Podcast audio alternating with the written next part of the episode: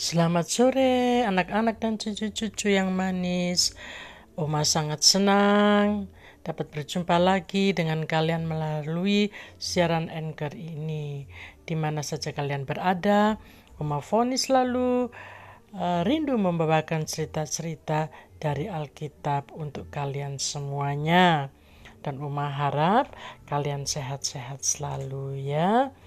Ya, baik sebelum mendengar cerita firman Tuhan, kita sama-sama masuk di dalam doa.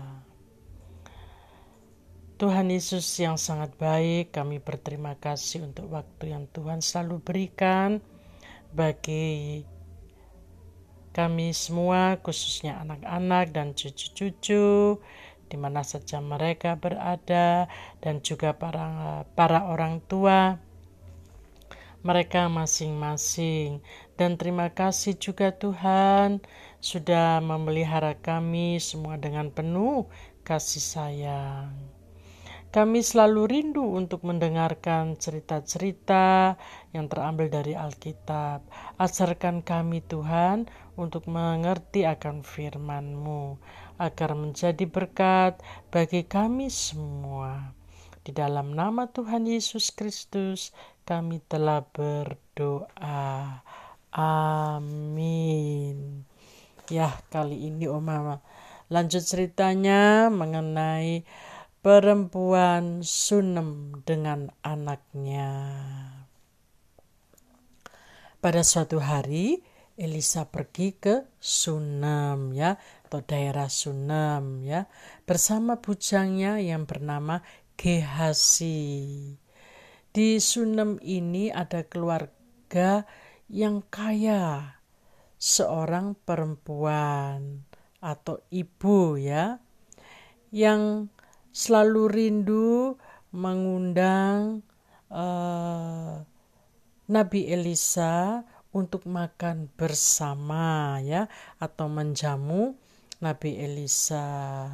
Uh, dia uh, sebelum Nabi Elisa datang ya dia sibuk menyediakan um, tempat yang akan ditempati oleh Nabi Elisa dan dia berkata kepada suaminya akan kusiapkan sebuah kamar di atas untuk abdi Allah. Bukankah setiap yang datang ke sini adalah abdi Allah?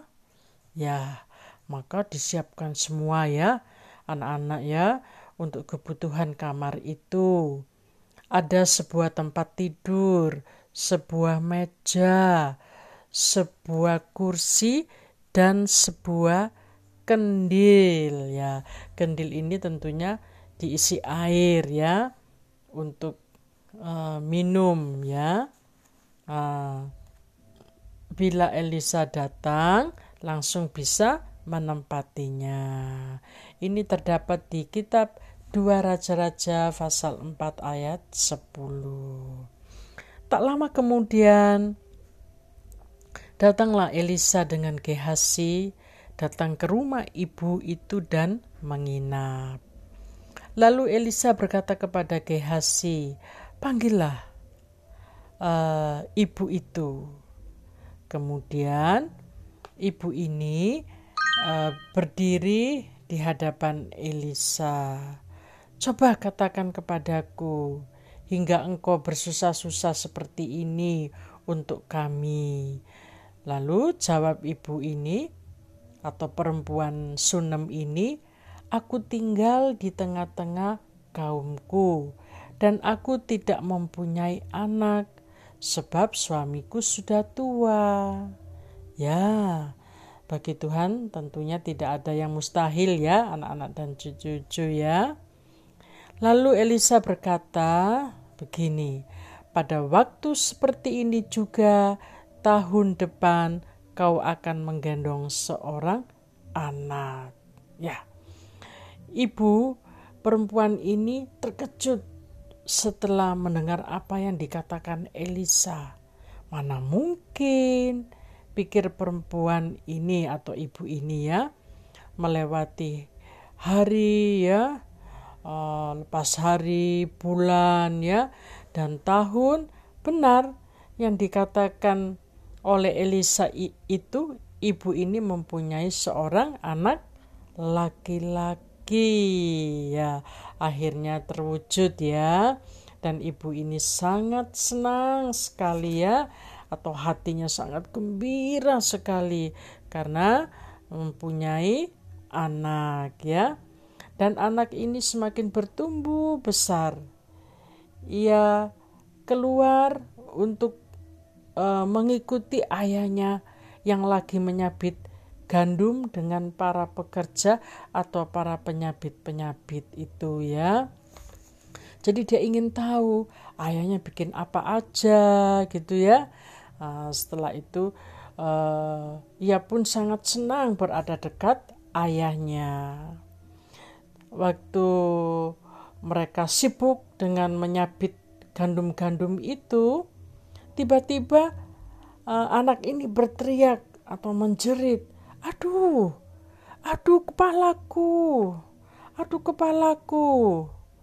Lalu ayahnya berkata kepada para pekerja, "Angkatlah dia, antarkan dia ke ibunya." Ya, nah, lalu uh, anak ini pun diantar oleh pekerja-pekerja itu. Artinya digendong ya anak-anak dan cucu ya. Sesampai di ibunya diletakkan di pangkuan ibunya hingga tengah hari. Tetapi anak ini sudah mati berita ini disampaikan kepada suaminya lalu ia berkata izinkanlah aku menemui abdi Allah itu kemudian ibu ini pergi dengan menaiki keledainya. Berangkatlah ia ke Karmel, di mana Elisa tinggal. Ibu ini pun pergi ditemani oleh bujangnya. Jadi, bujangnya ini menuntun keledai dengan jalan kaki. Nah, kalau ibu atau perempuan ini yang naik di atas punggung keledai itu ceritanya begitu ya uh, zaman uh, dulu ya anak-anak atau, atau zaman uh, Elisa itu ya supaya kenapa dituntun? Uh, supaya keledainya ini terkendali ya. Ya bertemulah ia dengan Elisa dan memohon. Lalu ia menceritakan tentang peristiwanya kepada Elisa. Lalu Elisa menyuruh Gehasi membawa tongkat itu sampai ke rumah perempuan itu untuk meletakkan tongkat itu di atas anak itu. Dan pesan Elisa kepada bujangnya, Engkau sedang membawa tongkatku ini bila engkau bertemu dengan seorang di jalan jangan engkau menyapanya dan bila dengan uh, bila engkau disapa oleh seseorang, jangan engkau menyahut sapaannya. Ya, Gehasi mematuhi apa yang diperintahkan oleh Elisa. Sesampai uh, di anak itu lalu diletakkan tongkat itu di atasnya. Tetapi tidak ada tanda-tanda untuk ia hidup ah, atau ia bergerak ya atau membuka matanya untuk bangun tidak ada tanda-tanda itu lalu uh, kembalilah ke Hasi menemui Elisa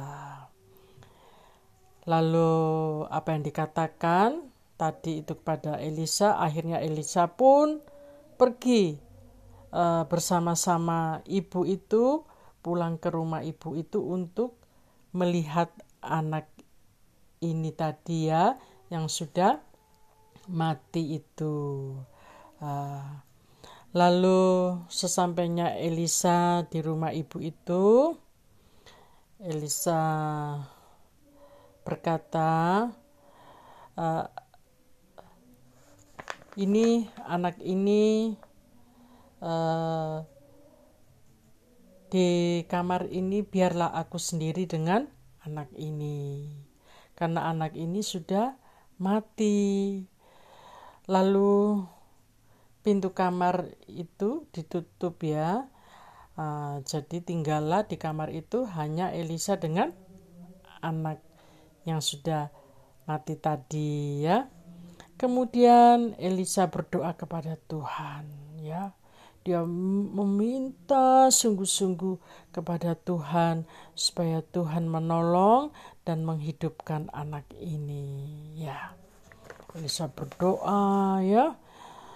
Setelah selesai berdoa, Elisa membaringkan tubuhnya di atas anak itu, meniarap dan memberi nafas buatan. Ya, pasti kalian tahu ya, bagaimana kalau menolong seseorang yang misalkan tidak sadarkan diri atau semaput ya lalu diberi nafas buatan ya, ini sama juga dilakukan oleh Elisa terhadap anak yang sudah mati itu.